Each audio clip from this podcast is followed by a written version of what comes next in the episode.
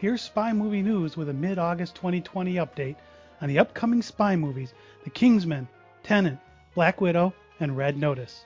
Hi, this is Tom Pizzato with SpyMovieNavigator.com with a special edition of Cracking the Code of Spy Movies. Let's go to the latest news. Now, we've mentioned all of these movies we're going to talk about today on our website in an article we published in April. This article talked about the upcoming spy movie schedule for 2020, and we're going to update that list through this podcast. So let's start with the movie Tenet. This is the Christopher Nolan movie that was the, really supposed to be the first tentpole movie released in the US during the pandemic. What happens here will have ramifications for the industry as a whole. The release has been pushed numerous times as the movie industry is trying to figure out how to release a movie safely and in a manner which will consumers will still go to a theater. According to an article by Tom Brueggemann in IndieWire, the current plan for Tenet is a UK release date of August 26, 2020, and in 50 other territories over the next couple days. China's release date is still unknown, but the movie has been approved there. It will have a US release date on September 3rd in select theaters. Now, currently, 45 states in the US permit indoor theaters to operate, now with some restrictions and safety precautions.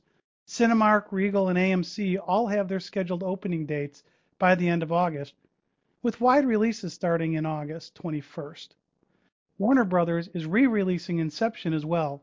From what I've read, you should probably watch Inception again before seeing Tenet.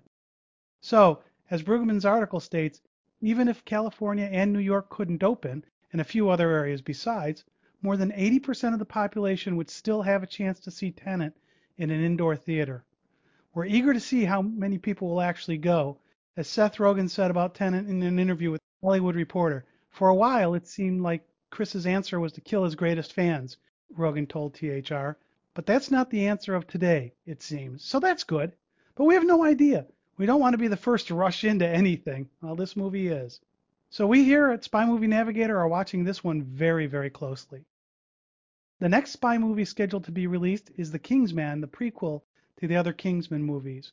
This is still scheduled for September 18th, and it's been that way for a long time in the US. We can only imagine that what happens with Tenet will have a huge effect as to whether this date changes.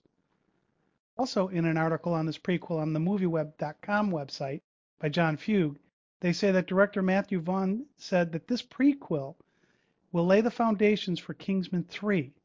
He says we put the seeds for what's going to happen in Kingsman 3 all the way back into this. Now remember, this is a prequel, and there have been two Kingsman movies prior to this. So it'll be interesting to see how they lay these seeds and if they drop anything in there to lay seeds for what already happened in Kingsman 1 and Kingsman 2, if you will. This does sound to me like Star Wars numbering. So Kingsman 1 now becomes Kingsman 2. Kingsman 2 be. I, am confused with the numbering here uh, because this prequel then will, I guess, become number one. Uh, it, it, don't get it, but that's okay. That's what they're calling it. In industry news, two big recent announcements may change theatrical releases for a long time one by Disney and one by AMC and Universal. Will Black Widow and No Time to Die be affected by these announcements? The first is an acknowledgement of the impact of the COVID 19 pandemic on the movie business. Disney announced last week that Mulan no longer will have its initial release in theaters.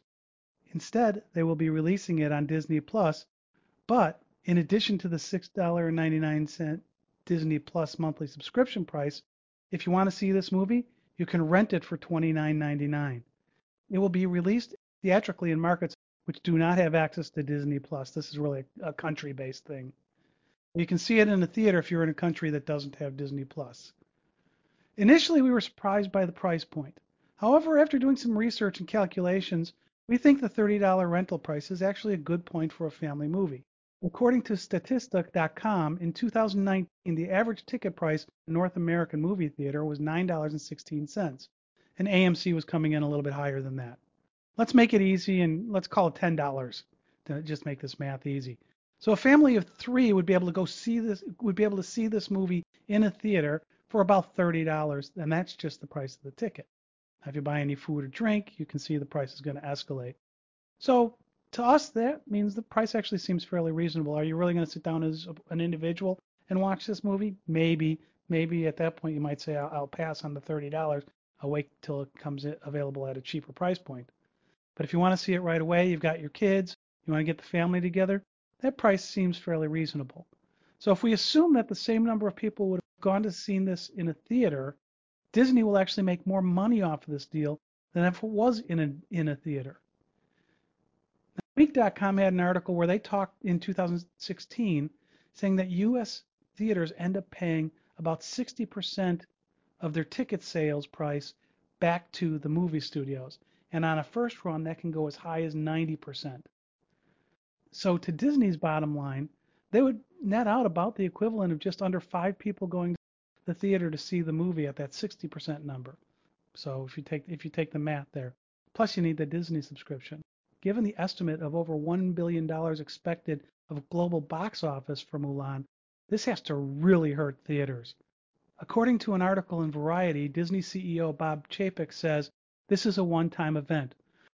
We're looking at Mulan as a one-off as opposed to saying there's some new business windowing model that we're looking at. This quote was intriguing as Black Widow was pushed back from May to November in the US. MCU fans are now asking Disney to do the same release strategy with Black Widow as they're doing with Mulan. So we're going to find out if this one-off is really a one-off or is the deal too good for Disney not to make it part of its release model, which again is going to put them in a fight with the theaters. The second general bit of movie news is that prior to this Disney announcement, Universal and AMC had made a deal to try to quell the fears there's a straight to digital killing the movie theater market. So if we remember when Universal released Trolls, they released it in theaters and on digital on the same day. AMC banned Universal movies from their theaters at that point. So this new deal mends those fences. And what's going to happen is Universal movies will be in AMC theaters exclusively for at least three weekends or 17 days instead of the old 70 day model. So if a Universal movie is played at AMC 17 days or three weekends, They've got it exclusively in a theater before they release to digital.